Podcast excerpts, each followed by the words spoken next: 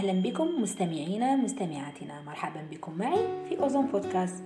je suis une jeune fille algérienne chimiste إن شاء الله جيت اليوم باش نحكي لكم على شخصية كيميائية بزاف معروفة.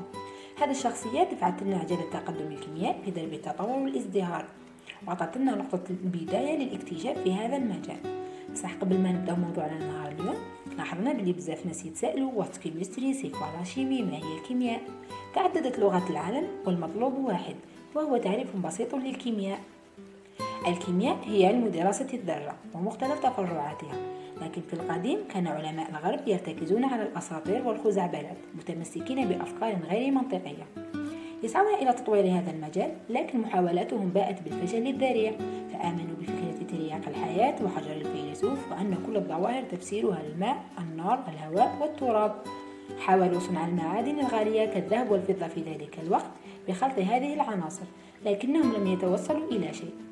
إلى أن ظهر عالم عربي مسلم قلب الموازين في عالم الكيمياء وذهب بعيدا بأفكاره لحكمته ودهائه. عالمون من أصل يمني كبر في أسرة فقيرة على يد أب بسيط كان بائع توابل. كانت أولى خطواته داخل متجر والده فكان يخلط التوابل مع بعضها فيلاحظ تغير الذوق اللون والتأثير. الأمر الذي حفزه للمضي قدما في الاكتشاف وحل الألغاز.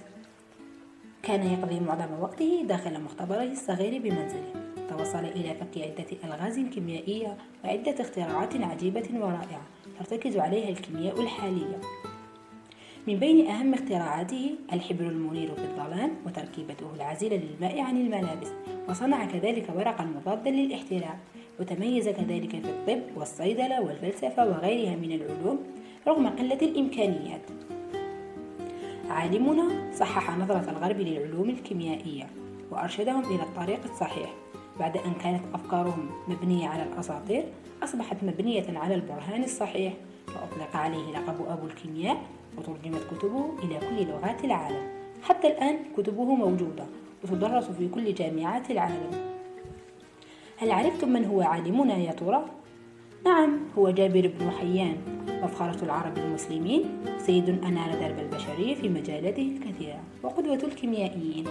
استحق اللقب وبجدارة. مستمعينا الكرام وصلنا إلى نهاية حصة اليوم. انتظرونا في الحصة القادمة بموضوع جديد شخصية أخرى دمتم في رعاية الله وحفظه وإلى اللقاء.